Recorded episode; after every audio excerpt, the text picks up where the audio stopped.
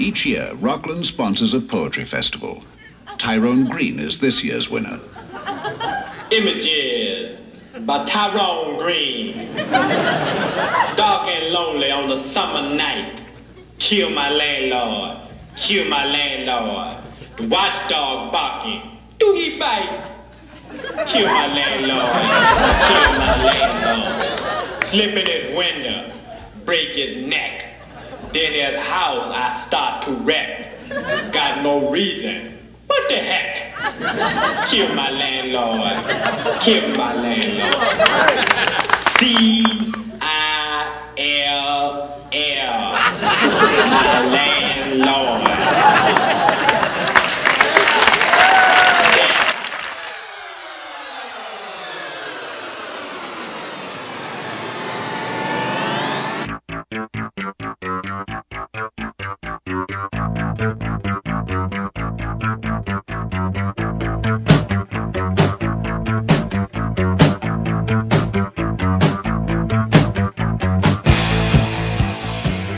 This is Sick and Wrong, the world's source for antisocial commentary, brought to you by AdamandEve.com. Good evening. Welcome to Sick and Wrong, the world's source for antisocial commentary. I'm one of your hosts, D. Simon.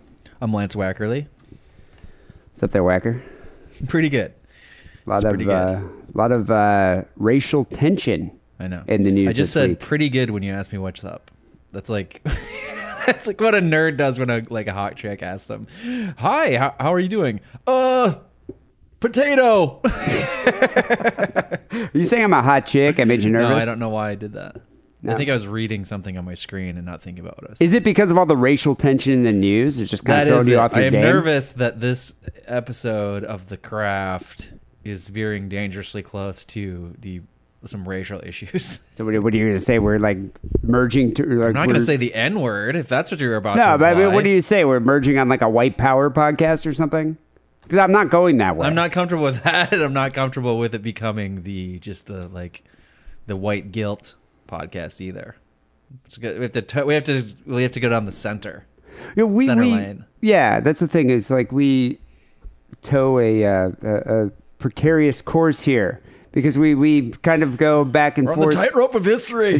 But I mean, that's the thing. It's like we tread a difficult path because we want to discuss controversial topics, but we also don't want to come across as two like bitter old white racist men, you know, in our 40s that do this vanity project called the podcast. But the thing is, though, it's undeniable. There's a lot of racial tension in this country right now, and there's a lot of different events in the news that had to do with racism. So I kind of wanted, it's like a racist grab bag today. Right. We're doing the racism speed round.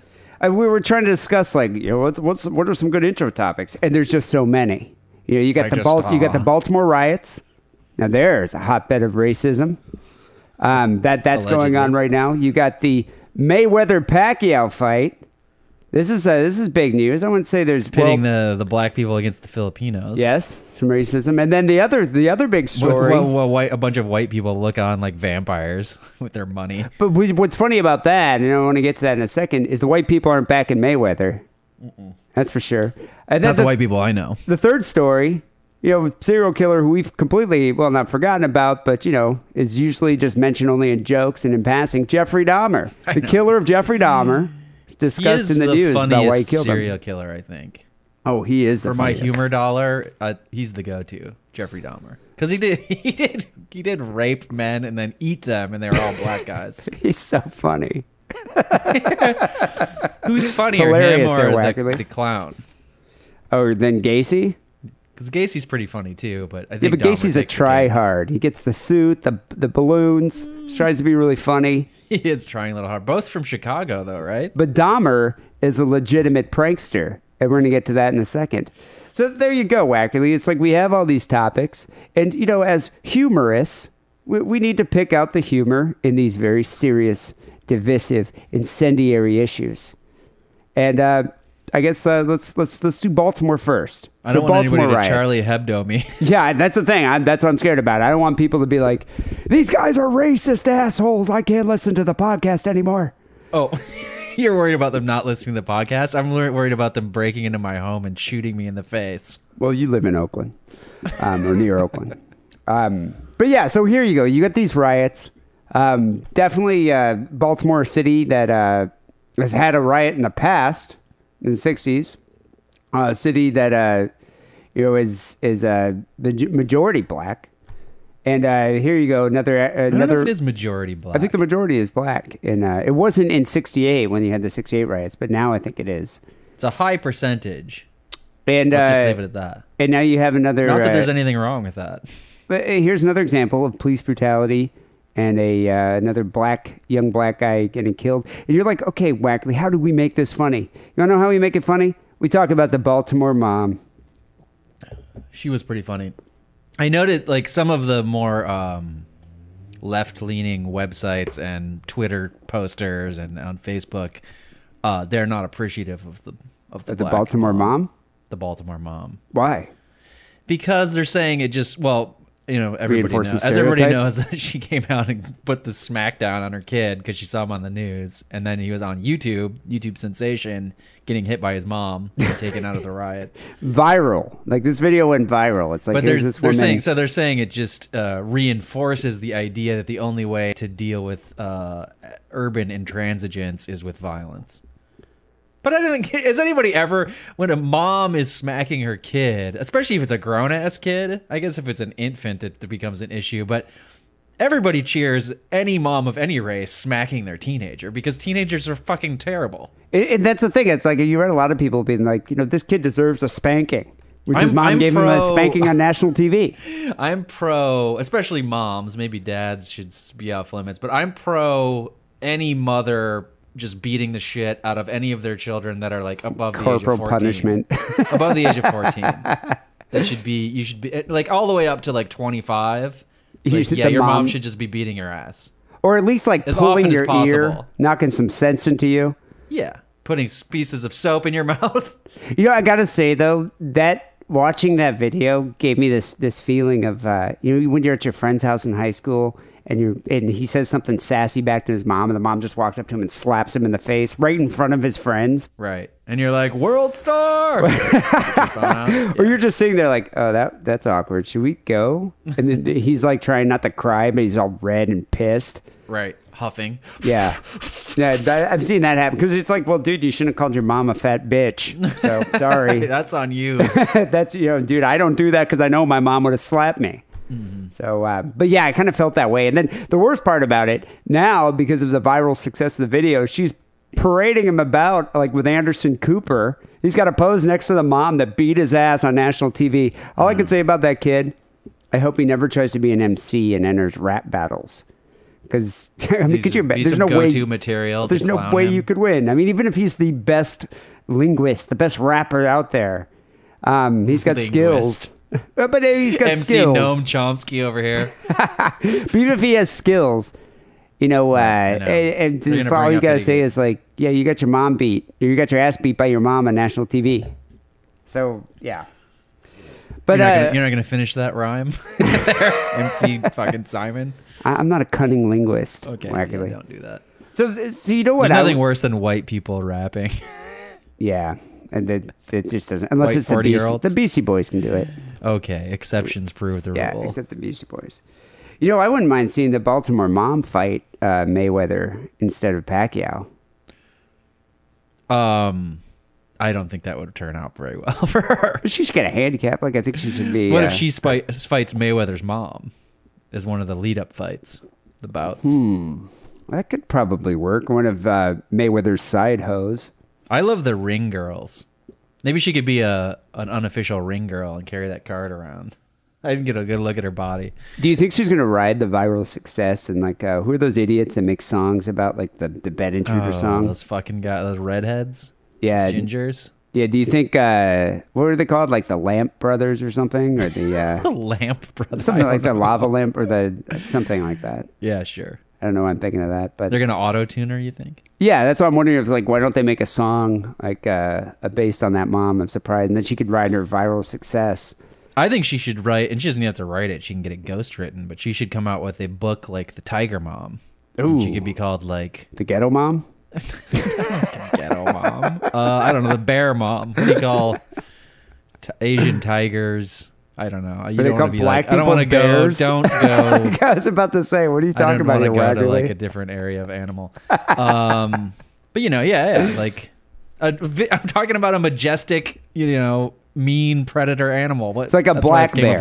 Like a black bear. Yeah, a black bear. There you go. Okay, so you'd be like the black bear strategy for raising your kid. Like, and it's just like chapter one. You got to beat your kid's ass on the reg. It's kind of like Sarah Palin saying she's a mama bear. It's the same kind of philosophy. I could see that working. Yeah, but her kids are fucking terrible. See, there's some children that could use a beating. Not the Down syndrome one. I'm talking about like... you know. Yeah, but that kid's like 6 and he's got Down syndrome. Yeah, no, and this is what... this is why before I said children should be beat, you know, starting at age 14. So do you think if Mayweather grew up with a Baltimore mom, he would be a bit more humble? Like he'd be an accountant. Yeah, but do you think he'd be a bit more humble? You know, he wouldn't be such a braggart. He wouldn't be like, you know, abusing his wives flagrantly. Like, you know, he has a history of domestic abuse. Allegedly. Like even, well, one of his children, like his 10-year-old son, was an eyewitness to his mother. His mother was sleeping on the couch. Mayweather just walked in and beat her ass right in front of his son. And the son burned an account. And see how it turns out. If I'm not on the podcast next week, you'll know why. Yeah, but you don't make $50 million for just showing up at a fight. I made close to that. This fight's insane. So there's all this hype going on tonight. Are you going to watch it? They're saying it's like the biggest fight of the century, which seems a little bit overblown, don't you? Well, I think that's all part of the hype. I guess that's how it works, yeah. But this is a fight definitely worthy of hype because, I mean, they've been talking about this for the past 6 years. I want to watch it, but every place is charging money, and I assume they'll be crowded. I might try and like find some nefarious way to stream it or something. I'm facing a quandary here because you know I want to go watch the fight, and I wouldn't. I'd prefer to go to a bar, but I'm Jewish and I don't want to pay $30 to get in. Yeah. However, there's a work party going on with a girl that I hardly know. She worked there for maybe a week and then got canned. But she's having this work party, and she invited a bunch of people on Facebook. Even, like, the owner's sons will be there. And a coworker of mine was like, well, you could tag along with me if you want. And I'm like, no. Would you do that? No, I never want to see my coworkers on the weekend. Yeah, I know, like, out of the office. I kind of don't like, except for a couple that I hang out with or go drink with, I don't really like to interact with people. It's like the owner's sons. Like, I don't know them. I don't want them to see me drinking. Are their names like Chad and Brad? Hey, Chad. Something like Brad. That. Like Rob and what do you think of these Don two, or something?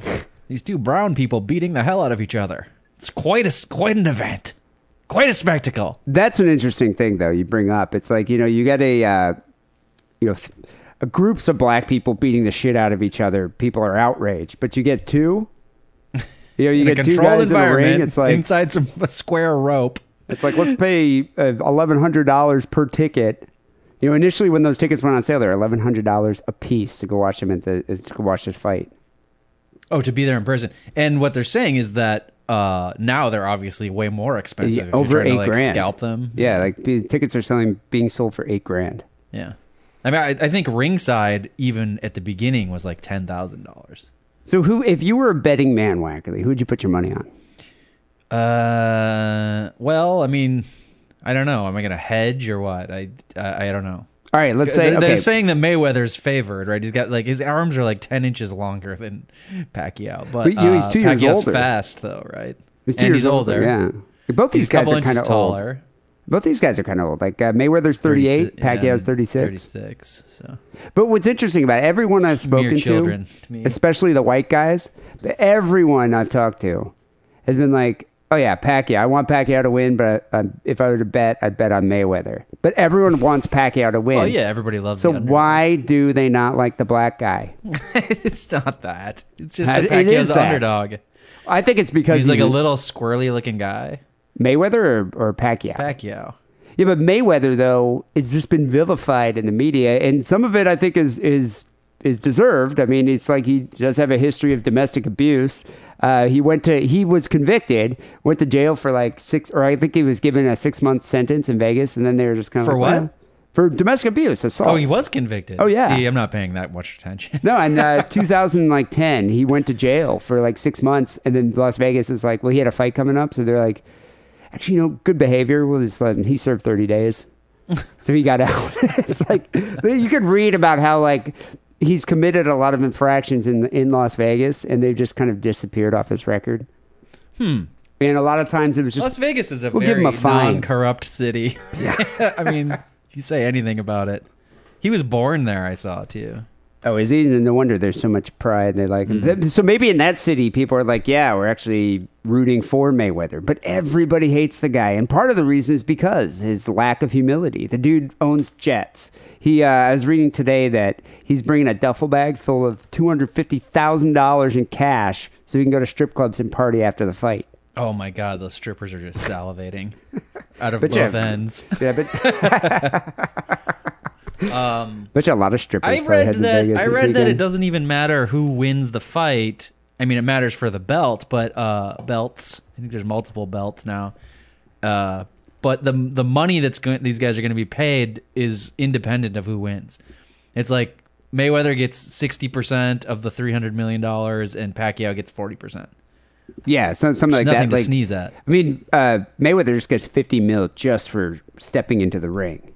Okay. And he stands to make over $100 million if he wins. I wasn't sure if I was like misunderstanding what I was reading because I thought like you get more money if you win. Doesn't that seem right? Well, I mean you get a lot of money in either case here. In either situation, those guys are going to get paid. I would trade my donuts for some of those dollars any day. But so you got everybody here rooting against Mayweather. I think maybe because he's undefeated. The guy has 47 wins. He's only been knocked out once. He only lost one fight, and that was in the Olympics. Well, in my town is like something like 40% Filipino population. So they're probably freaking out. I know. I want to just go around with a Mayweather shirt just to, I guess, get my fucking face punched so I can feel like I'm part of the action. But Pacquiao's kind of a weird dude, too.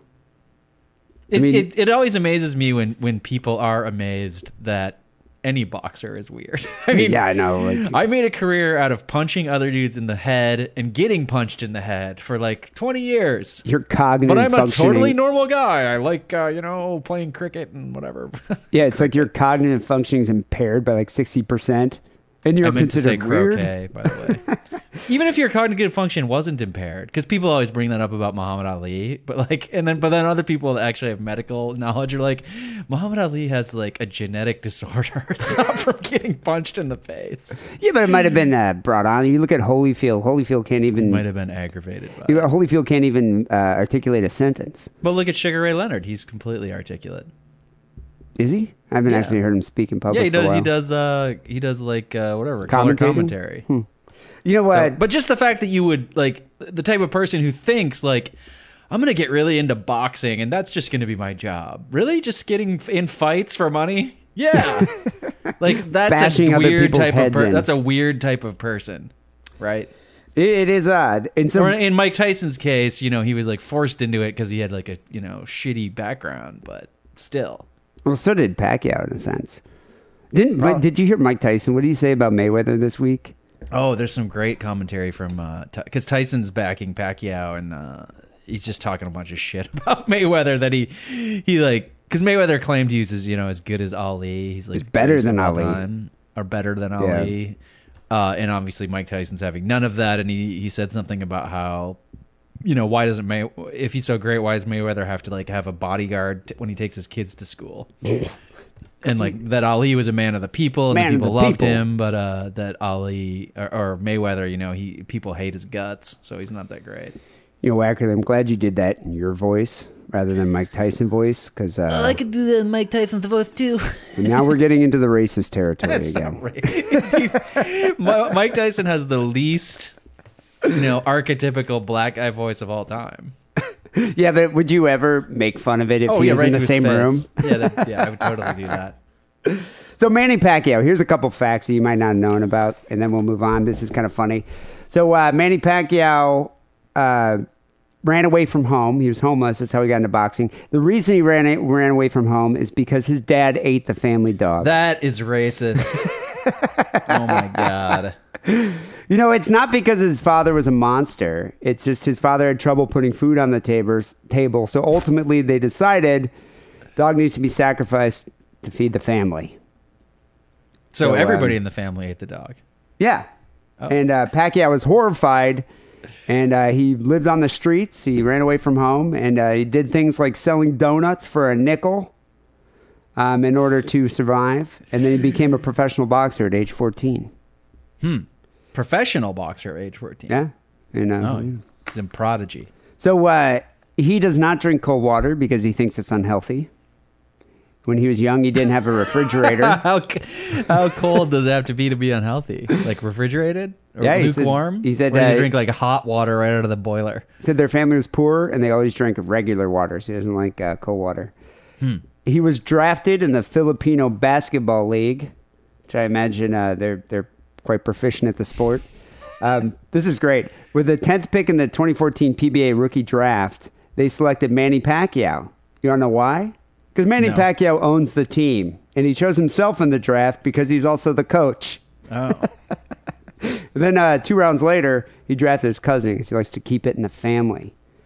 You know, he bought $3 million worth of tickets to fly his whole family out there. Filipinos, well, I think it's family. Filipinos have huge families. Catholic. Yeah, and I don't mean that to be racist. I got to see this. Manny Pacquiao starred in a movie about a plumber with superpowers. Is it called Super Mario Brothers? Super Manio Brother? Yeah, it should be. You know, people get so excited about the Avengers, but it's like, that's not real. You know, that's not real. I like my superheroes movies be independent and from the Philippines. That's what I like too. Now that's a superhero movie. So this movie came out in 2009. It almost sounds like the plot of a porno. Super plumber. I'm your super plumber, ma'am. It's a versatile plot. You could use it for porn. You could use it for for superheroes. You could recycle it, repurpose it. Movie came out in 2009. It's called Wapak Man, in which Pacquiao plays a superhero of some kind. Believe it or not, it bombed in the box office. I was going to say, I'd almost rather watch that than the fight. Well, you could. The full movie's available on YouTube. So Does he do a lot of boxing in the movie? But possibly. I think he probably does a lot of toilet fixing as well. Yeah. And boxing. He won a bidding war for a house in Beverly Hills after enticing the owner with tickets to his fight with Mayweather. So I guess you got all these mansions up in Beverly Hills. You got rich people arguing and putting in bids to get this. And here's Pacquiao coming here and being like, you know what? I'll give you tickets to this fight. Now give me the house. Nice. And so they're like, okay, great. Here you go. Cheers to that dude who was selling the house. He's just like, I'll lose a couple million on the bids, but I'm gonna go to this fucking fight, and then I got the, the notoriety of that Manny Pacquiao now lives in my ex house. Yeah, I mean, who knows? I mean, honestly, I'm gonna try to watch the fight tonight. I think if I was to put money on it, I'd put money on Mayweather. But the odds are better if you win, if Pacquiao wins, and you bet on him. I would love to see Pacquiao win.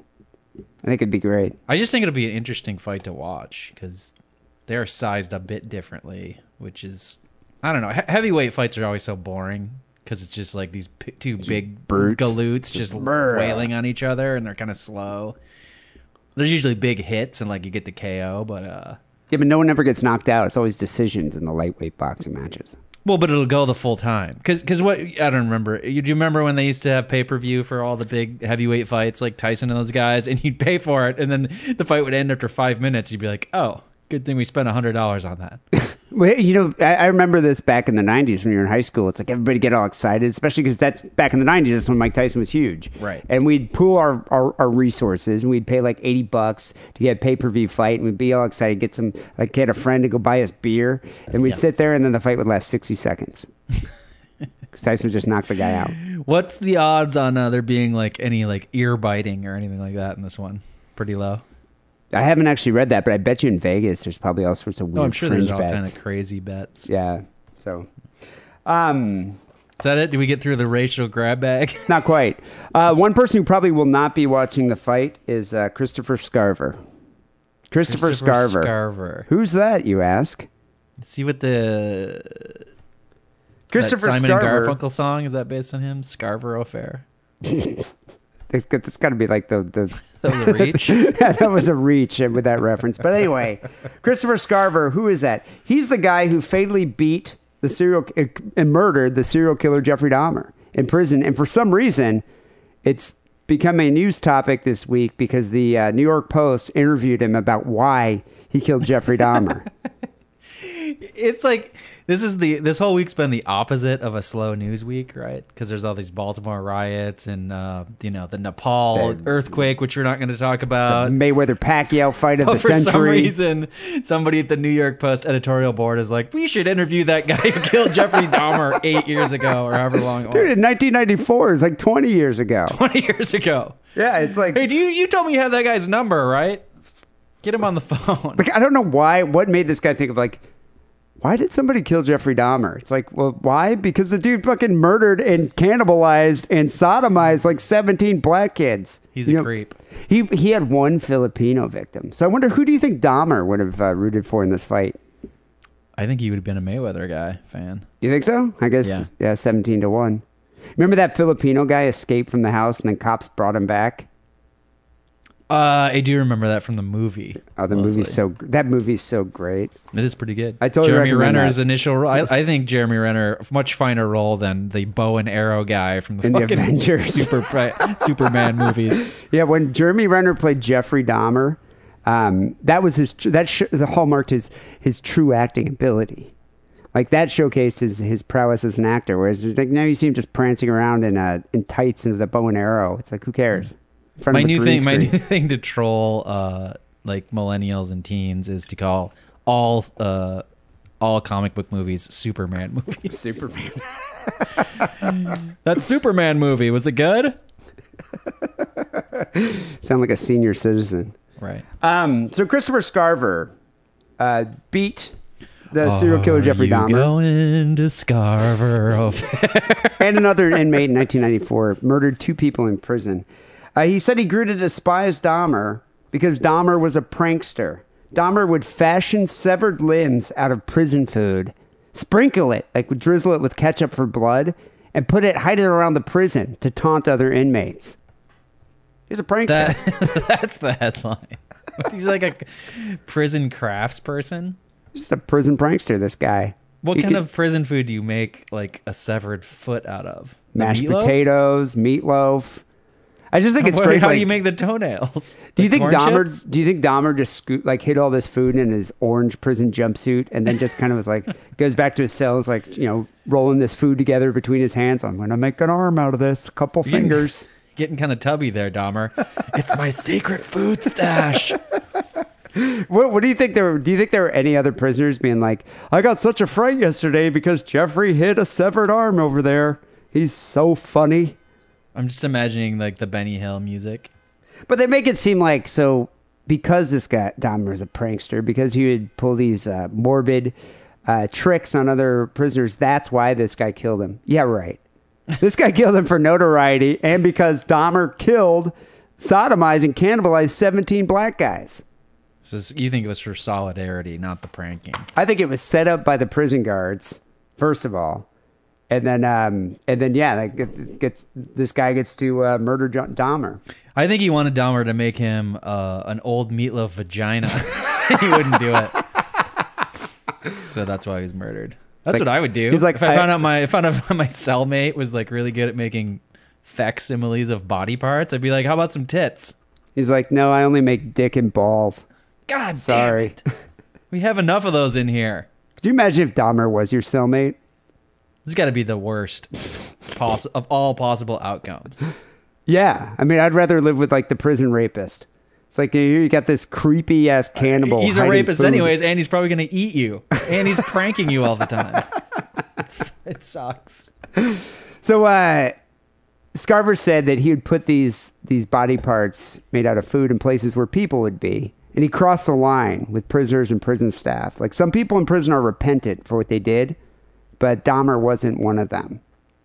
So when they were in Wisconsin's Columbia Correctional Institution around the same time back in 92, he knew right away to keep a safe distance from the serial killer. I'm surprised they put him in general pop. So am I. You know? Usually they get segregated out. Especially someone with the notoriety that Dahmer had. He is kind of random looking. I wonder if black people could even differentiate him from just, you know, the run-of-the-mill white guy.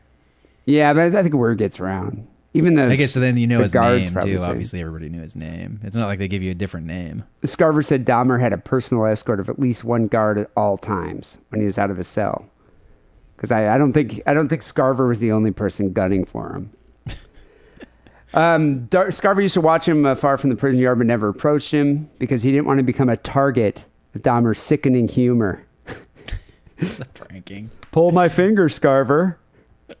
You think that's a big one in prison that people go for? God damn it, he got me again. But with Dahmer, it's like this gross meatloaf finger. And like ketchup would just spray out. He said he never interacted with them, but on the morning of November 28th, 1994, some guards actually left Scarver, a third inmate, Jesse Anderson, and Dahmer alone in the bathroom. I'm just going to leave you alone for a second. They knew what was going to happen. You three murderers. I'm just going to leave you guys here. Clean the bathrooms, okay? I'll be back. I got to take a shit. Scarver was repulsed by Dahmer's cannibal lust for flesh. He kept a newspaper article detailing how he killed, dismembered, and ate 17 men and boys from 78 to 1991. Dahmer's prolific. So there they were in the bathroom. He said he just retrieved his mop and was filling a bucket with water when someone poked him in the back. Scarver was enraged, turned around, and there's Dahmer and the other prisoner, Jesse Anderson, laughing. He looked right into their eyes and he couldn't tell who did it. So then what he did... Oh, so this is a little bit bearing this too. So in prison, poking in the back is a big... that's a prank. Big prank. Well, I'm wondering, what do you think he got poked with? The mop handle, of course. Maybe. You're dealing with Dahmer here. So Scarver left, went to a weight room, grabbed a metal bar, came back in, and smashed Dahmer in the head. This seems like a pretty good prison. A lot of security. He said with two swings of the bar, he crushed Dahmer's skull. He says, he ended up dead. I put his head down. Then he casually crossed the gym, entered into a locker room where Anderson, the other inmate, was standing, and he smashed him in the head too. So he killed two guys. Now he's serving... Nobody will ever remember Anderson. It's all about Dahmer. Yeah, he's serving two more consecutive life terms now. He believes it was no accident he ended up alone with Dahmer, though, since prison officials hated the madman. So I imagine that was probably orchestrated. But I guess Scarver has been evaluated. He at first he pled insanity for murdering Dahmer. He said he's been evaluated by 10 to 20 prison doctors, but they still don't understand his mental issues. He blames prison food for his insanity. Certain foods cause him to have a psychotic break. What do they serve? You know, like cafeteria food. I'm a fan of cafeteria food. It's basic.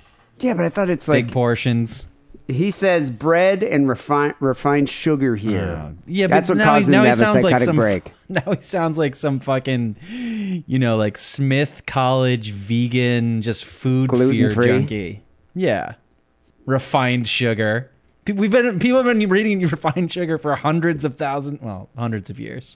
What happens if you're a murderer? You're like, I have a gluten allergy. Do they care about that in prison? I don't know. I mean, I think you have to be able to get like halal and kosher food, so why not? So what about a vegetarian diet? I'm sure they have to honor that also. Great. Looking forward to that. So it's probably not... I mean, the more restrictions you put, the worse your food is going to be. You have to understand that. Scarver is... so he's spending his life in prison here. He spends his days writing poems. And he has a self-published poetry book for sale at Amazon. So that's why we played that intro with one of my favorite Eddie Murphy bits here. With Eddie Murphy doing poetry. Tyrone Green doing poetry from prison. Kill my landlord. This guy's poetry is pretty good, though, in real life. Yeah, we're going to have to put a link to this book on the site. Do you have the example of the poetry? What's the name of the book? It's called God Seed. Poetry of Christopher J. Scarver. And you can buy this right now on Amazon, right? Oh, yeah. They even have a Kindle version. How much? For those of you, the Kindle version is, they're both $8. What's a star rating? And how does it compare to mine? It's 5 stars and it has 1 rating, so. Oh, okay. How do you weight that? I got more than 1 rating. But written all by you. By all my different aliases. So wait, so read a poem here. What's a good example? Now here's one. It's called Tenacity. Are you gonna do it in a black penetrator? Voice? No. All right. We're not trying to get racial here. I told you that already. He has actually a couple other books that I didn't even see. Here it goes. It's my poetry voice. Let me get my pipe. Hang on. Tenacity, the penetrator. With the tenacity of a sperm cell, I am coming at you. So close your legs and guard your eggs, because you know what we do. It's quite ominous. I wouldn't let this guy out of prison. I don't want him to be my cellmate. Here's a good one too. Bloom where you are planted. They thought he was doomed, but he bloomed in the tomb and outgrew his container. He was self-exhumed. Iambic pentameter. I do like this. No, I don't know. Who's fucking buying this poetry book? Me. Yeah, actually, this might be my gift for everybody for Hanukkah. Here's one of the reviews by Bode Hiram. I just read a few of Mr. Scarver's poems from his website, and I'm awed by their simplicity, eloquence, and power. Here's another one. I didn't mean to do this, but now that I'm reading them, though, we have to read them. His poetry speaks to injustice and imprisonment. Long before this man was in prison, he was in a cage forged by society. Oh, God. Somebody needs to find these Amazon reviewers and assassinate them. Yeah, I think we should get the Baltimore mom to go out and slap these guys. Yeah, slap them silly. Yeah, that'd be great. Yeah, we're going to put a link up to this, the God Seed here by Christopher J. Scarver. This one's called The Child Left Behind. Is there a Dahmer there's another poem? One that's just called Pain. I don't know. I'm only reading the sample, so you'd have to get the whole thing and peruse it at your leisure. I could see a Dahmer one. Creepy cracker. I knocked him upside the head with a mop handle. Cracker's dead now. I think he's a better poet than you, because he's big into rhyming, and you didn't rhyme anything there. Yeah, man. Which is how I'm doing a free verse poem. All poetry should be.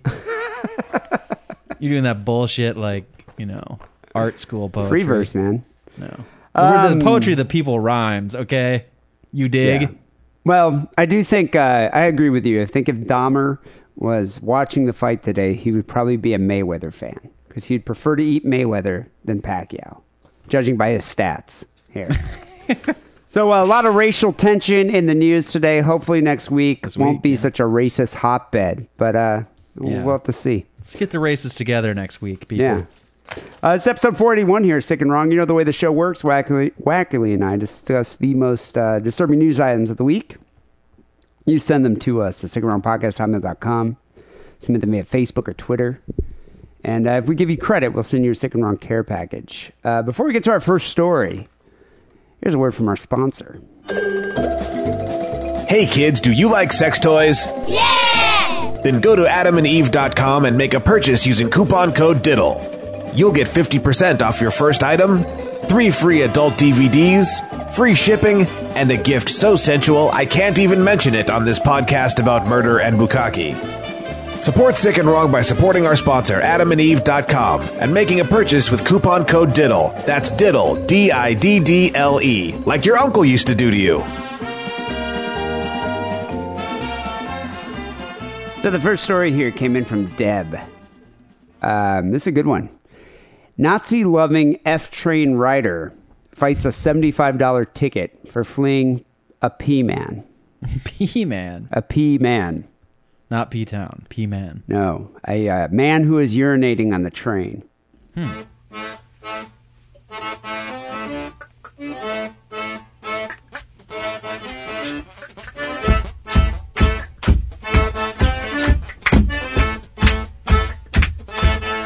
You know, I can empathize with this guy, because I've been in the same situation, and I've fled from a man urinating on a train and went to a different car. And it was at a safe distance from the pee. I've never seen anybody pee on the BART, and I've never seen anybody peeing when I've been on the subway in New York, but that's because I haven't been on it that often. I've seen someone pee on the train in New York. I've seen someone pee on the L train in Chicago. I've seen someone urinate on the Muni bus in San Francisco. And I've seen someone shit themselves on BART. I was going to ask about the poo-poo. Yeah. I've seen someone shit themselves on BART. Although I think the shitting themselves on BART wasn't a homeless guy. It was an old person that had an accident. But there were a lot of people all the way at the back of the car like, damn, for the grace of God. Oh, yeah. And on the LA Metro, there was a puddle of vomit that I can't smell. So I stood right next to. So, I heard that story already. Yeah, there's I've seen a lot of bodily fluids on trains, and I feel like you were justified to escape from those bodily fluids by fight or flight. And yeah, you're clearly not going to fight. Yeah, what are you going to do? Flight. Or what are you going to do? Clean up the puke? Mm-hmm. You know, mop up the urine? No, you're going to go move to another car that doesn't smell as bad. Marginally less bad. Well, marginally less bad, but apparently that's a crime in New York. It's definitely a crime in Chicago as well. If a it's like it's like you're on a Nazi car. Well, this guy was into the Nazis. Like, if an MTA or the CTA, if an officer catches you, you can get a $75 fine in New York City. I believe it's like a $50 fine, or was a $50 fine in Chicago. So 52-year-old Michael Nitel, I guess, is a man of principle. He will not rest until the $75 ticket he received for using the door between subway cars to escape a pissing passenger is overturned. I'm on this guy's side. I am, except for his background, and we'll get to that in a second. Okay. Nitel encountered an all-too-familiar scene when he boarded a Coney Island-bound F train. And apparently when the door closed, a homeless guy sitting across from him urinating in the car. So I imagine I could just picture this like pool of urine just getting larger and larger. And, you know, as a train's moving, it's coming towards you. I remember one time... It's like The Shining. It's like the blob, or the fog. The blob. But I remember one time sitting on a train with Kessler, and we were kind of stoned, and this woman sat down next to a homeless person. The homeless person just urinated on the seat, and the piss got on her, mm-hmm. and Kessler tried to like warn her. Like he like motioned towards her, but she was just listening to her headphones, and then all of a sudden felt the wetness and just got up and started screaming. And there's this urine just all over her pants. Lady. Yeah, but I mean, what would you do? That's why you never screaming. But that's why you don't sit next to homeless people. Yeah, you know, ever. No. So plus, the guy was, you know, lice and things like that. Yeah, that's the thing. Bacteria, floating fecal matter. Right. Desperate, he fled to the car's door to the next subway car, where he was greeted by a police officer. He was ordered off the train and ticketed $75. Was the guy that was pissing, did he get any charges? No, he's homeless. He can't pay. Right. Judgment proof. This is what happens. I mean, this happens when you jaywalk in downtown LA. It's like homeless crackheads are walking across the street, you know, every 5 minutes. Yeah. Whereas, you can see the wallet sticking out of your pants. Yeah, it's like if you're white and you walk across the street, you know, if you don't have the walk sign, you walk across an intersection, you're going to get a $300 fine because you can pay it. You know, this homeless guy, what are they going to do? Just put him in jail for the night? Then he gets a toilet. Yeah. The peeing man, Nitel said, constituted an emergency and was hazardous to his health. I agree.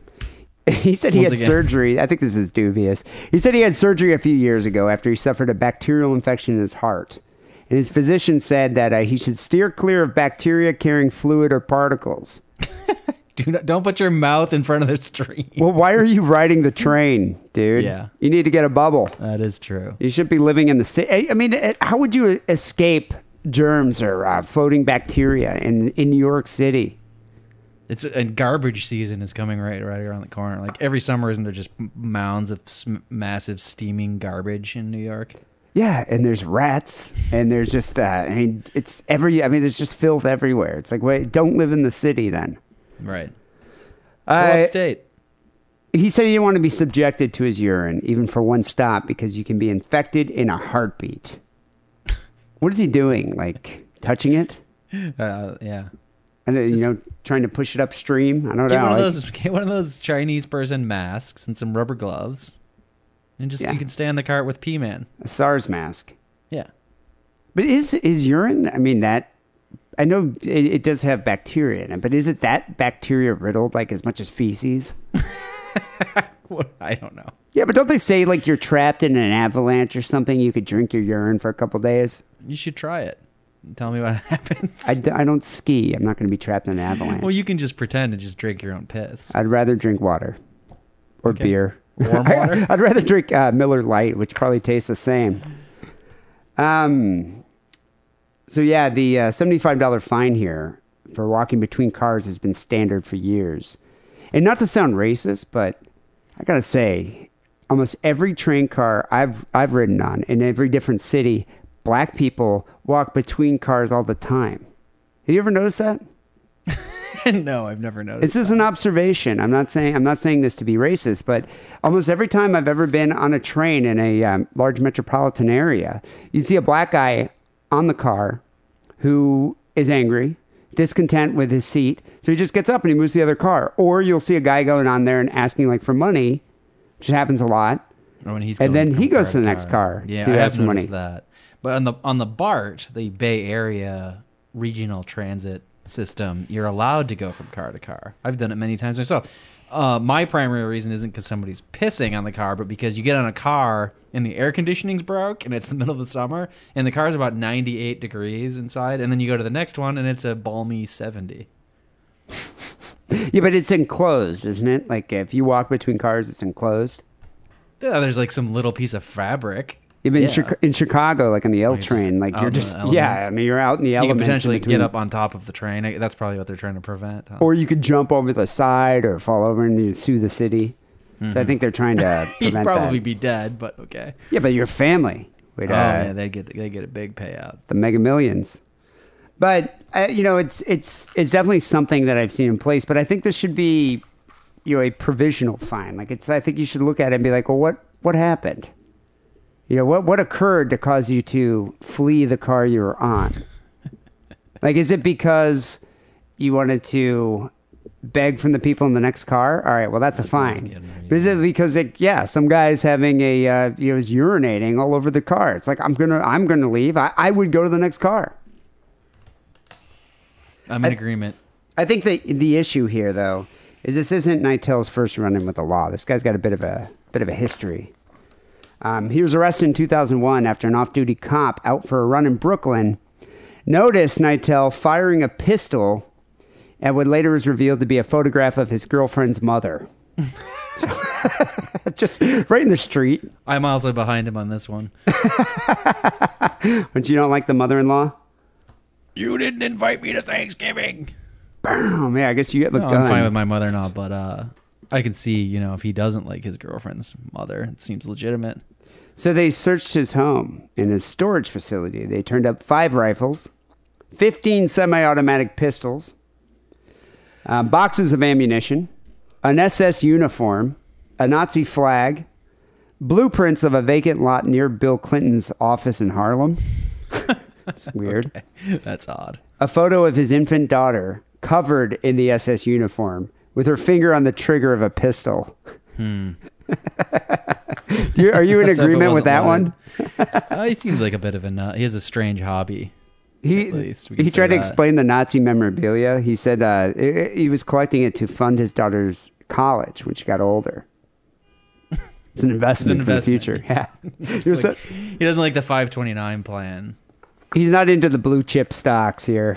He's like, I'm just going to get the Nazi out. I'm going to get the Nazi uniforms because, you know, that's going to just increase in value. A couple every of these, year. Some Beanie Babies. We're all set. He said he's going to stand up to the MTA. And he said, you know what? You messed up, MTA. I'm going to take this ruling and stick it so far up your asshole it'll reach the back of your teeth. There's no need for vulgarity in your legal documentation. Here's his critical flaw. The guy's so filled with hatred, he's probably not going to hire a Jewish lawyer to get him off. You know, had he done that, he probably wouldn't have this 2001 shooting the girlfriend's mother charge on his record. He's made a lot of poor decisions. I think he has. But you got to admire his moxie. Fight the power, man. I agree. It's like, you know, if some guy was urinating next to me, I would flee to the other car, too. Mm. What do you have here for the second story?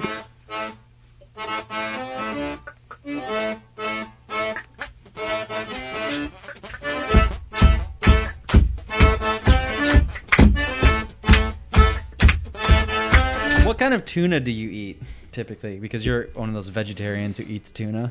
Yeah, I'm a pescatarian, Wackerly. You can use the proper term. I was hoping you wouldn't use that word, but I do. Usually, I do Starkist, Yeah, this is a Starkist family. Or I do Trader Joe's tuna, because I shop at Trader Joe's. All kinds of gay bumps are just coming out of my arm. But you don't go to Trader Joe's? No. Yeah, Trader Joe's is great. I hate it. It's so much cheaper. The clientele is terrible, though. Yeah, I know. And you know what? My wife goes there, so she shops for me. The worst part about it, too, is they expect you to pack your own bags. There's another grocery line that does that I do go to. I don't mind it. I do. I mean, I used to be a bag packer in college, or in high school. Bunch packer. In high school, I packed bags, and I know how to do it. I'm good at it. But I paid this much money for groceries. It's like, yeah, you can hire an extra fucking hippie to pack my fucking brown paper bags. I'm paying 10 cents a piece for. Well, it's a good thing you don't eat Bumblebee. I always think it's weird when they name an animal food on another animal. Like, what is this? Canned Bumblebee? You know, I don't like that Bumblebee. That concludes the Jerry Seinfeld portion of the show. I don't like Bumblebee tuna. It tastes like bumblebees. Get a load of that. I don't like the taste of it. I think it tastes too fishy. Well, each tuna line has, like, their different levels of tuna, too. Do you buy, the bougie all-white meat albacore? Yes, no salt added. That's what I buy. Just in water. I switched to the in oil at some point. I like it better. You know what I do though, and it's good for your fur. I've been this has been ridiculed by many a past girlfriend. Is sometimes I'll just eat just a fork tuna right out of the can. I don't do anything else. Like I'll come home. I'm like, I'm hungry. Like a person in prison would do. Like Jeffrey Dahmer's roommate. I don't think Jeffrey Dahmer's roommate would be doing that. I mean, I guess maybe, but you know, but the fact of the matter is, I'm not married. I don't have to cook some elaborate meal. It's like food is fuel. I'm just going to open up a can of tuna, drain it, and just eat it. I am RoboCop. Give me my protein substance. Although, I got to say, you shouldn't do this at work. It smells terrible. Yeah, have you ever worked with somebody that eats tuna? I go out and get a tuna sandwich, you know, from the sandwich place once in a while, and I'm sure it annoys everyone in my office. Yeah, it's disgusting. But what Asian people do, let's get fully racist here. When you work with Asian people, they make some kind of a fish dish at home, and then they microwave it in the office microwave, and the entire office will smell like this weird microwaved gross fish. Our HR stopped that. They put a stop. Activity. No microwaving fish. No microwaving fish. Actually, they have signs that say you're not allowed to microwave fish or other smelling, odorous foods. Right, but then it's eye of the beholder, nose of the beholder type shit. I just don't. Why even have? I've never fucking used the office microwave. Yeah, neither have I. Just eat something cold, you dumbass. Yeah, or pizza from last night. Or go out and grab some food. Get out of the office. I understand people trying to save money, but bring in some cold pasta salad and eat that. Or a cold lunch meat sandwich. PB&J. The problem with Bumblebee tuna, besides that it tastes shitty and it's named after an animal that's not a tuna fish, is that they had some industrial accidents back in 2012, and they're being brought up in court on it now. Yeah. This is this tuna place is in San Diego, I think. I'm not sure. Bumblebee Company is based in San Diego, so let's just assume that that's the case.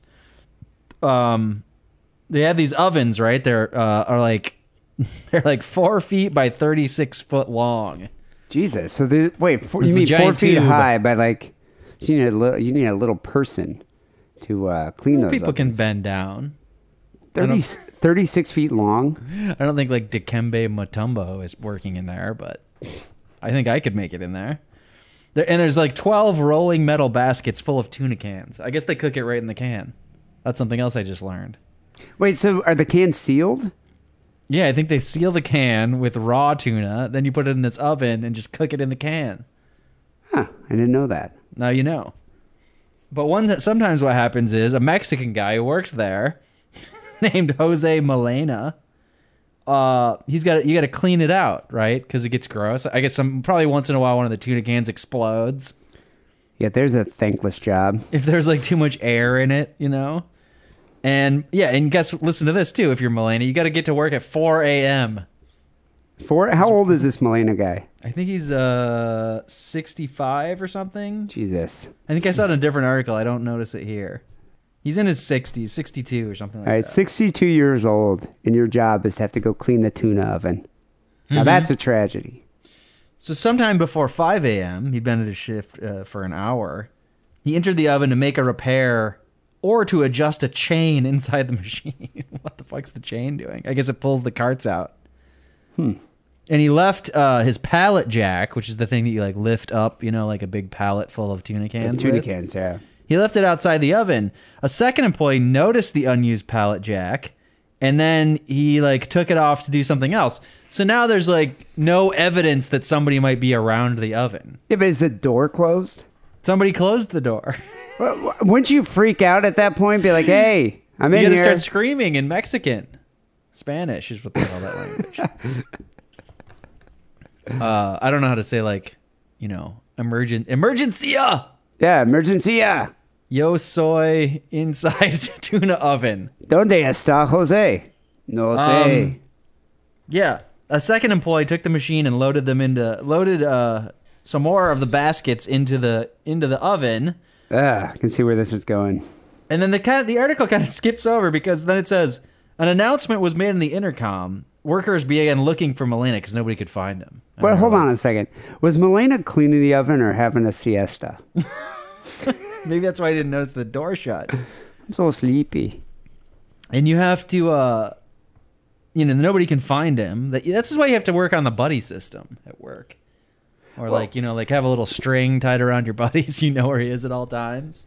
I mean, I haven't worked in too many industrial facilities like this, but you'd imagine that they'd have precautions in place for when somebody gets into, you know, a piece of dangerous equipment like this. Like, yeah, it's confined space entry is what they call this. And you're definitely supposed to have a spotter, and you're supposed to have like a big tether wrapped around you that's yellow. Don't you have an emergency latch on the inside of the door to open it? If you're asleep. Like, who owned this? Like J.D. Rockefeller or something? Like, is this from like...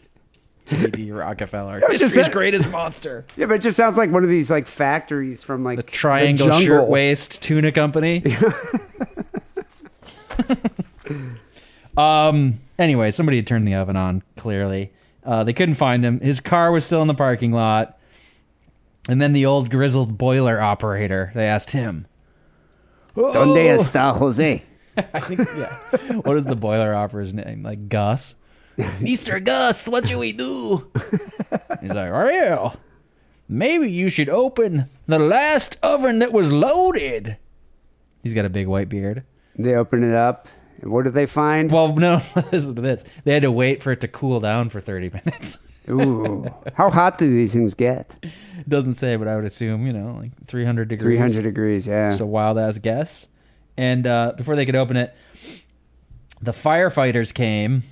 And they found the guy in there, and they pronounced him dead at the scene. The Bumblebee Foods employees Saul Flores and Angel Rodriguez are charged with 3 counts of committing an occupational safety and health violation that caused a death, which is a felony. So wait, so they're being charged with murder? Like second-degree murder? Occupational health and safety violation, health and safety violation that caused a death. I don't know. Is that murder? Negligence, I would say. Manslaughter, maybe. Manslaughter. So is it the foreman of this factory here? Doesn't say, just employees. But yeah, I assume they're in charge, right?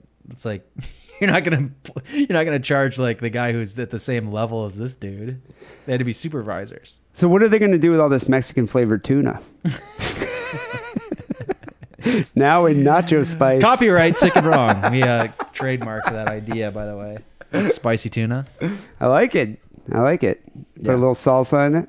I think they had to throw it out, but you'd think they could like feed, you know, being in San Diego, they could like feed it to Shamu or something.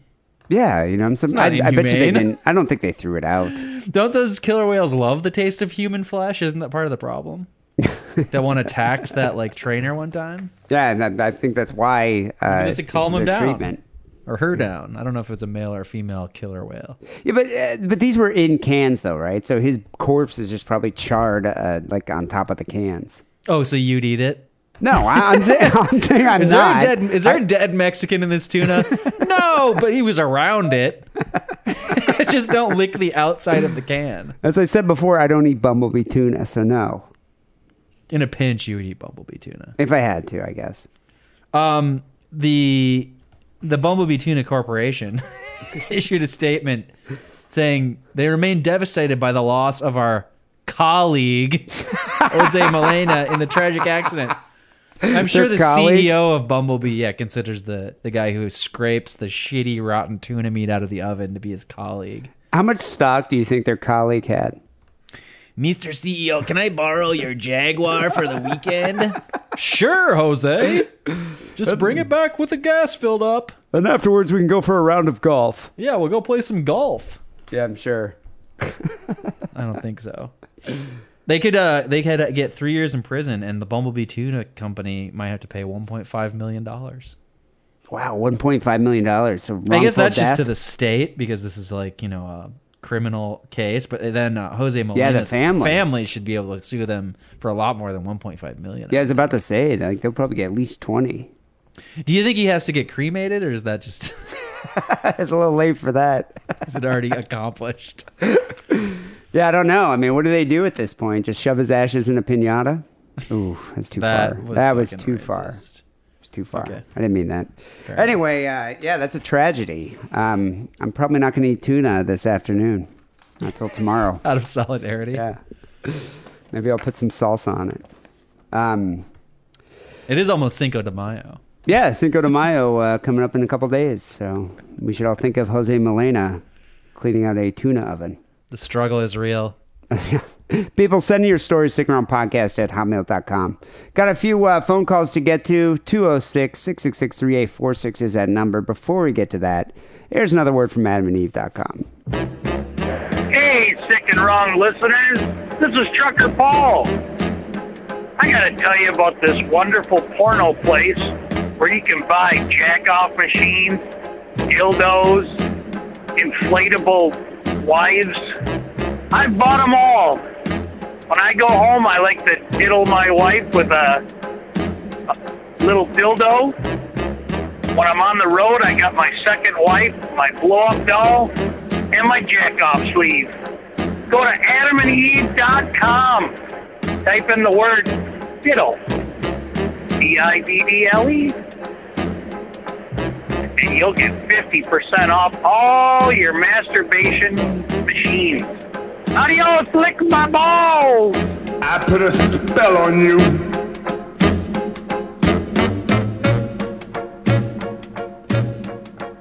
So we got a few phone calls to get to.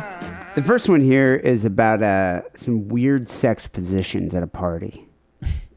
Are these realistic sex positions or like, oh, the rusty trombone? Let's see. Sup, Sick and Wrong. Just calling... because you guys were asking about stories of when people were doing weird shit when they were drunk. Basically, a few years ago, at a high school party I was at, there was a smoking area, like in the garage, because, you know, back in that day we were partying in parents' houses, so we couldn't, you know, smoke in the living room and stuff. So I went over there to go... You remember that, like in Michigan, when you get someone's parents were gone, you'd have to go smoke in the garage, it's like 5 degrees. Yep. So everybody out, but everybody would be in the garage because you want to smoke. Yeah. You know, I don't know. I don't think it's like that now. Like I was talking to my girlfriend, who she's 25, but she said in high school no one smoked. Well, all the kids vape now. Yeah, I've heard vaping's really big, but no one smokes. She's like, she said she's never actually even made out with a guy that smoked.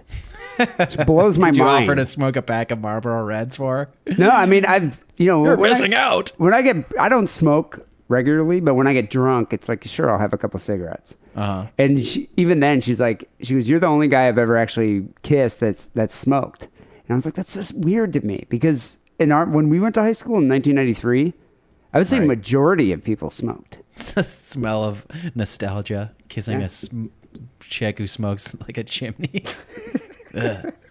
Really brings me back to my youth. It's so erotic. A cigarette, and there were a few guys there, a few of my friends, and they thought it'd be a great idea to get into this weird, like, sexual position, and it was 4 of them, so it wasn't like a 2-way, it was more like a 4-way sausage fest. So yeah, they got into some weird kind of sexualized position with like 2 on top of the other, and it was pretty out there. But their plan was basically that someone would walk in and, you know, it'd be they'd walk in, be shocked, and then laugh, explain what happens, you got me kind of thing. But the flaw in their plan was that they were the only smokers bar me, so that no one came in for like the 3 minutes they were stood still in this position. So the funny sort of subsided, but the weirdness was still there. And I took the opportunity to snap a photo because I thought it was hilarious. But now, a few years on, it's sort of like, I wouldn't say it's blackmail, but every time they bring something up of me that I don't find, you know, feel slightly embarrassed of them bringing up in public, I just mention, oh, well, what about that photograph? And silence all around the table. But yeah, keep it sick, keep it wrong. Yeah, remember that time you guys were gay at a party? I'm like, what was the deal? What do you think this position was? Were they 69ing or something? Or sounds like it. But I mean, were they just like holding this position, thinking somebody's going to walk out there to go smoke a cigarette? Next thing you know, it's like gay porn scene being filmed in the garage. I'm unclear on who was being pranked. The people who walked in, or I think they were expecting people to walk through the door to the garage to smoke, that'd be so funny. And they would happen upon this like gay porn scene. Huh. But the flaw in their strategy here is that they were the only smokers.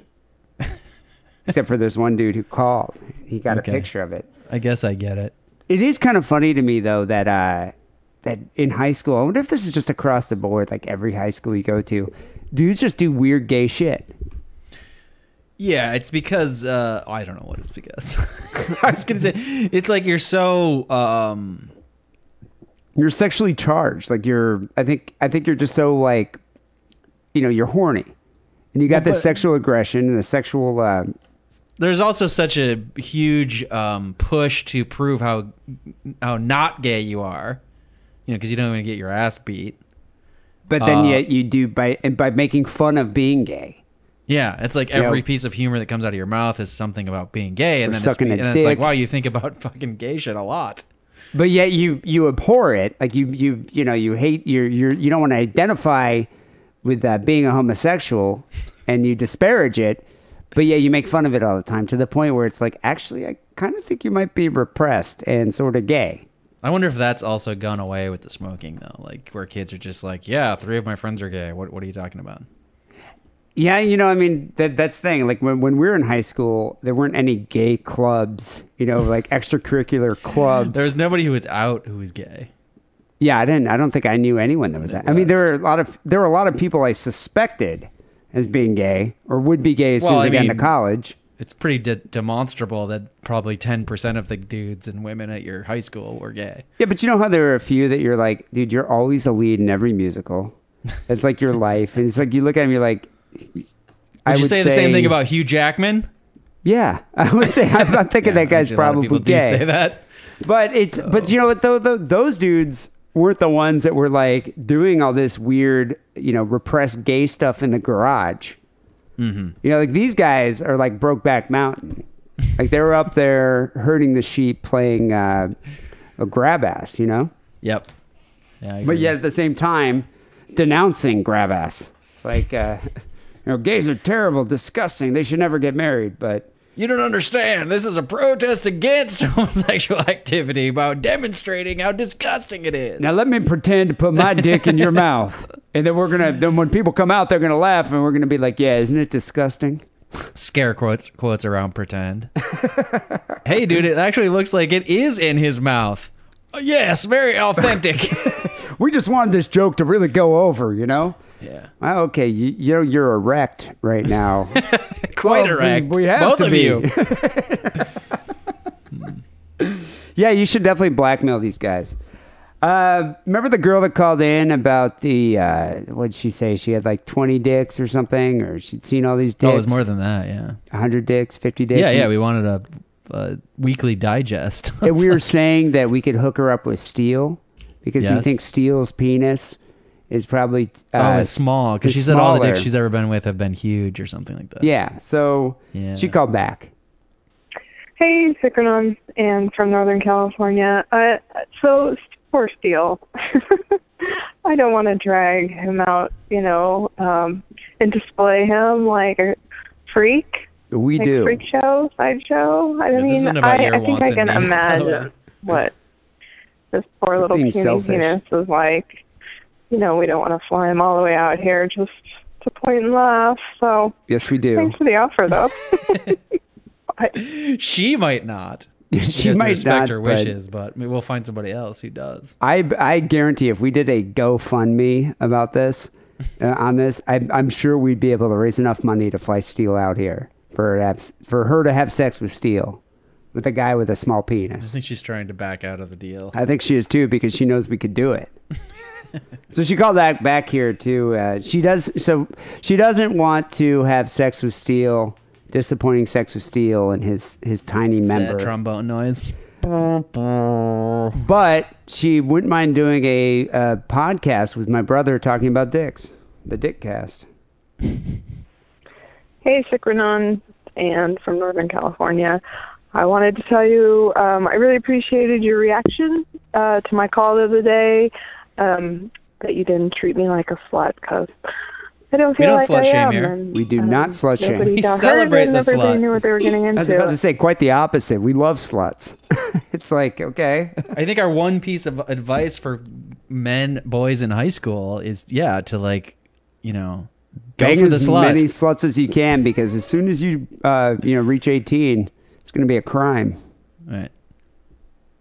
And Lance, I just thought that was funny when you said, 100 stories. I have 100 stories before I even got out of high school.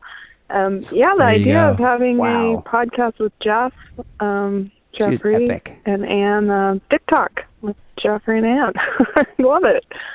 We could compare and contrast stories.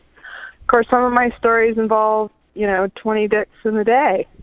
So I don't know if Jeffrey's got stories like that too, but, All right, now I'm doubting the authenticity of these stories. She's like the female Wilt Chamberlain of Marin. 20 dicks in one day. I'm actually frightened now. Yeah, I know. Now I'm a little nervous. We might just talk to you over the phone. I don't know if we're going to have you in the Sick and Wrong studio. I mean, she's got to be talking about this is power exchange type stuff, right? Like sex club. Yeah, no, this is like bukkake scene. Yeah, this is like a sex club kind of thing. Although now I'm wondering, do you think my brother has seen 20 dicks in one day? Ooh, I don't think so. I don't think Jeffrey's up to it. Well, okay, I want to distinguish just having seen or having actually done something with 20 dicks. Like, actively participated with these dicks versus just, I'm in a room with a bunch of dicks. Hey, D, I hear your girlfriend sucked 20 dicks in a day. No, she didn't suck them. She just saw them. She saw them. It's fine. But that's the difference. We're 20 dicks in your mouth, or we're 20 dicks in your vicinity. Display. Yeah. It's, a bunch of naked dudes walking around you, jerking off. It would be a riot. Take care, boys.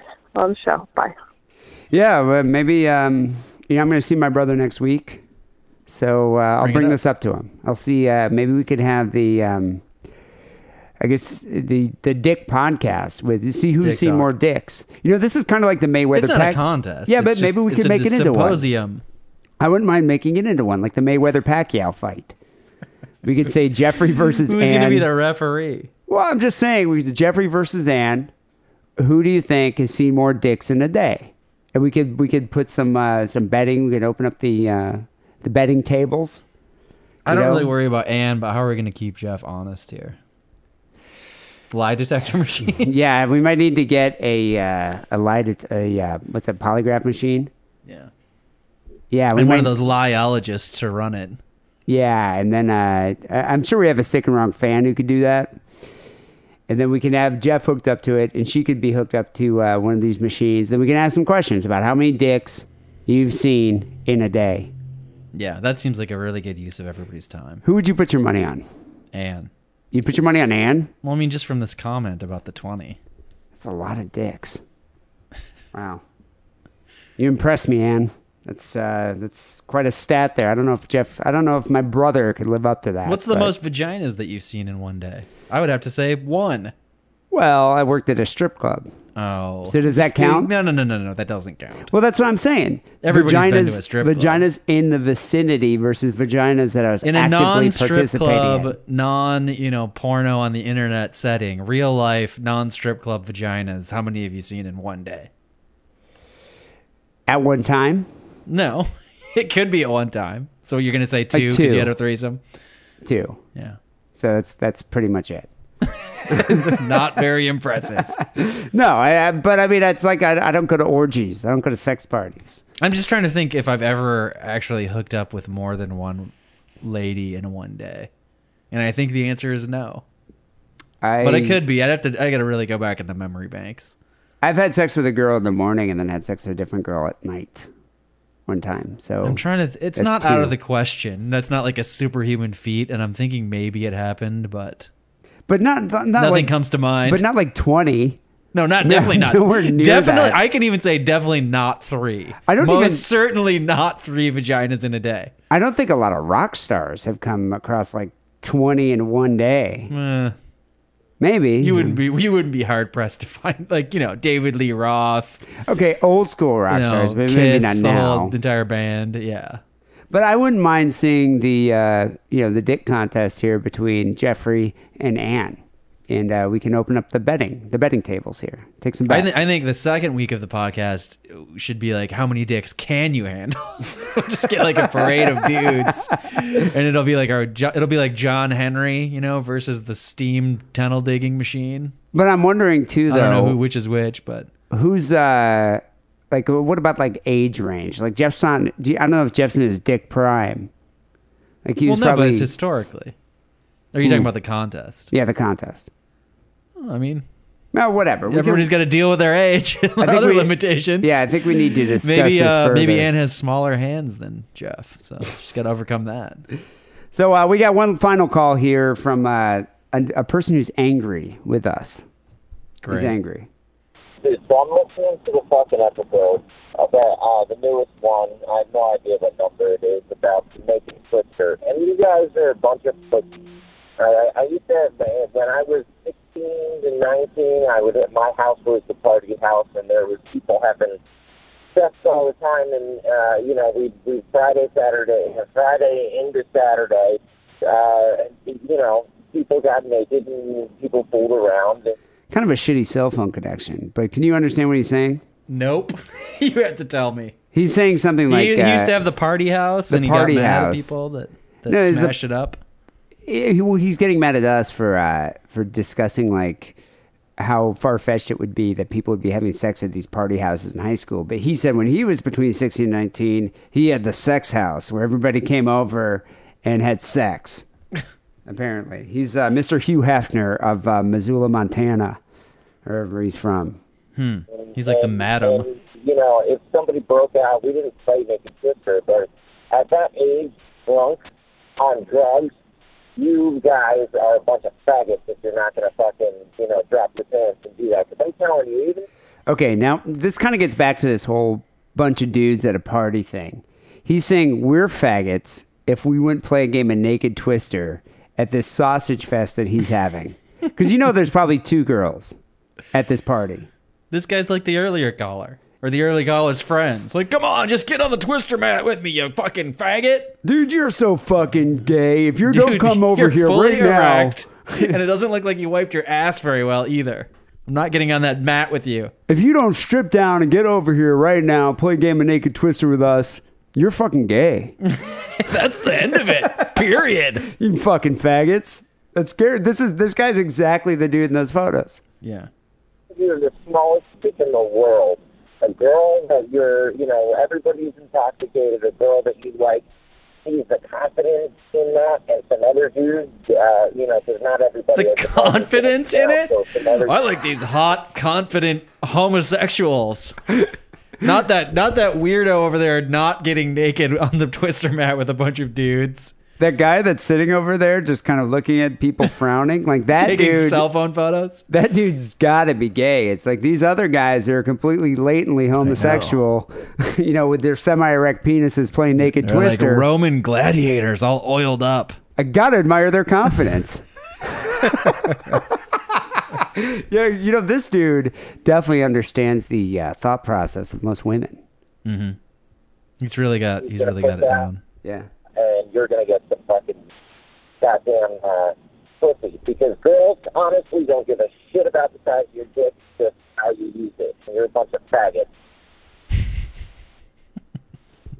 Okay, well, there you go. We're a bunch Here's of a newsflash, by the way. Girls do give a shit about the size of your dick. I'm sorry, guys. That's something they say to, like, because girls don't want to completely crush your ego. So that's something they say when they look at your little small tiny dick.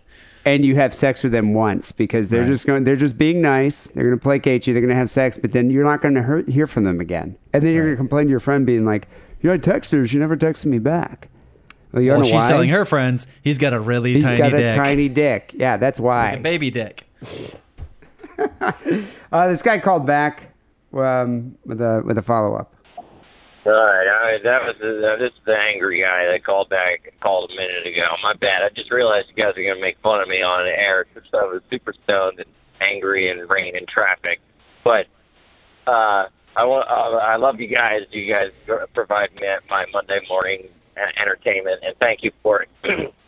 But essentially, you self-broken, confident fucking old men at 16, if a mom said that to play Naked Twister, you'd fucking do it. Even now, and that's what I wanted to say, because you'd fucking do it, man. At that age, you definitely wouldn't. If you didn't, you're a spineless pussy. And happy 420. I'm fucking stoned driving to work in a whole shit ton of rain. So fuck you guys again. Wow, you know what? I hope he doesn't clean the oven at the tuna factory. That's a good euphemism, right? Clean the oven at the tuna factory. Hey, dude, can you come to the bar? No, my wife just got here. I gotta clean the old tuna oven out. I gotta clean the oven at the tuna factory. Yeah, you know, do you remember the last job you can get stoned at work? Yeah. It was a long time ago. So I can't even, you know what? The last job I could get stoned at work was the movie theater that I worked at. I was an usher. Stacking the fruit market stock was the last one for me. I definitely at my age now do not have a job that I could get stoned at every day at work. Actually, I was a maintenance person at one of those buildings in college that you could definitely be stoned there too. I can't even really be hungover at my job. It'd be too conspicuous. You know, I've had jobs where I could do that, like be really hungover. You got to be massively hungover at your job at least like once a month. In my opinion. No, I am. I'm like, there's at least one time every month that I am kind of hungover and self-conscious about it, but I try to limit those experiences. Once a year, you can be so hungover that you call in sick. These are my proclamations. But you know, the thing is, at our age, it doesn't become something like you can go tell your coworkers. You're like, dude, I'm so hungover, and they're gonna be like, yeah, that's fucking rad. You're awesome. High five. Now it's like you might want to seek help. They're like, I went to my child's play last night. Yeah. It's like, what were you doing? Tuesday night and you're drinking till 4 a.m.? Were you watching some sporting event? No! I was just getting fucking shit-faced at the bar. There aren't even any TVs there. What do you think this dude does for a living? I have, you know. I'm going to say Best Buy. He works at Best Buy. That seems like a job, where when I go to Best Buy, everybody seems super baked. They seem very stoned to me every time I ever go there. Yeah. And ask them for help. I need a new keyboard for my computer. I think they're over there. Thanks, bud. Or my favorite is like, so which is a better laptop, like this one or this one? And they're like, hold on a second. And then they go get an iPad and then they look it up and they're like, it says this one. It's like, no fucking shit, dude. I could look it up on my phone. I could actually order this and have it delivered to my house in one day. I don't trust you in a Naked Twister game, Best Buy employee. He might just slip it in your tuna hole? That's what I wonder. That's what I'm wondering. Like, this guy thinks that we're a bunch of faggots for not playing Naked Twister with him, but I don't know if I trust him in his Best Buy outfit. I just like this... theoretical situation where you and I at our age, there's some mom that's commanding us to play Naked Twister and we're just like, okay. Yeah, okay. You know, I guess I can kind of see... I better get a bang you later, though. Oh, by the way, the mom is younger than me. She's like 36. What I see happening in this situation, like they're 16 to 19 years old, I can see the mom doing it just to make fun of the guys all playing Naked Twister amongst themselves with no women involved. Is the 36-year-old mom commanding me as a 40-year-old to play Naked Twister with a bunch of 16-year-old dudes? Because that's even creepier. I think he's saying that if we're 40-year-old men now when we're discussing this, but if we were 16 at that time and a hot mom at 36 was like, go play Naked Twister with these guys and then I'll fuck you, that he's saying that we would have done it. The quid pro quo of then I'll fuck you changes it quite a bit, you have to admit. Oh, yeah. No, definitely. Especially at that age. And I'm like, yeah, I think I'm going to do it. I mean, if you think about how many girls I had fucked at that age, then it's like, is she going to fuck me specifically or every dude playing Naked Twister? Because then that changes it back in the other direction. Then I'm like, I don't think so. You know, I'm thinking there's going to be a train at this one. Yeah, I don't want to do the train. All aboard. Unless I'm the engine. All aboard the train. Front. Yeah, you're going to be the caboose. Yeah. Anyway, yeah, thanks, Angry Stone Kid, for calling in. People can call the Sick and Wrong hotline here, 206-666-3846. iTunes, best way to listen to the show. Go to iTunes, subscribe, rate, comment. We appreciate that. Boosts exposure. I'm not quite sure where our rankings are these days because I haven't looked in a while, but we always do really well in the UK one and the one in Canada. So anyway, help us out in the U.S. Just go to iTunes, subscribe, rate, and comment. Canadians know way more about humor and comedy than the Americans. They definitely look at Kids in the Hall. Look at SCTV, yeah. The Sick and Wrong Facebook page. Sign up, join up, like, participate. It's there's a lot of it's become like this forum now for all sorts of hilarity. So you can go to facebook.com/sickandwrongpodcast. Also, I'm still running that deal. I'm surprised at how many people have actually bought. We're almost out of prints. Like, we still have a few shirts left, but we're almost out of print. So right now, if you go to sickandwrongpodcast.com/store, you buy a t-shirt, and I'm going to throw in a print and a couple stickers. So, yeah, get a Quado tee. Get a print of us wearing the Quado tee. Those prints aren't gay at all. It's really, I mean, it's everything you could hope for. Yeah, those prints are about as gay as Naked Twister. But yeah, just go to sickandwrongpodcast.com/store, buy a tee, and I'm going to send you a print. And finally here, Sick and Wrong Song of the Week was sent in from Kim from Norway. She goes, here's a good song for next week's show. You know, Wackley, I bet you would like this band here. They're called Shark Muffin, and the song is called Mermaid Sex Slave. But, you know, they remind me of that band that, you like those chick rock bands like Best Coast? Don't you like Best Coast? Yeah, there's, that's a good one. L7 is good. Yeah, this is a good chick rock band. It's kind of that same sound as love bands. Shark, yeah, you'd be a big fan of this one. I like all bands are just amazing. I like the name here, Mermaid Sex Slave too. So thanks, Kim, for sending that in. We're gonna end the show here with Shark Muffin, Mermaid Sex Slave. People will be back next week with episode 42. Till then, take it sleazy. Good night. Yes.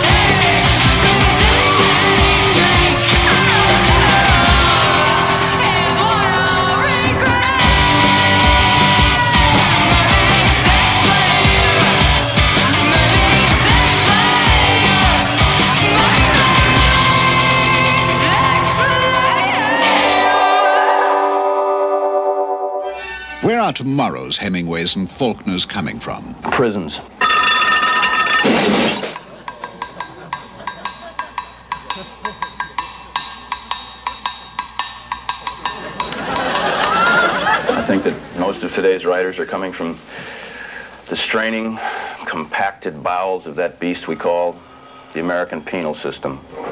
These men have lived. They've suffered. They've maimed. They've killed.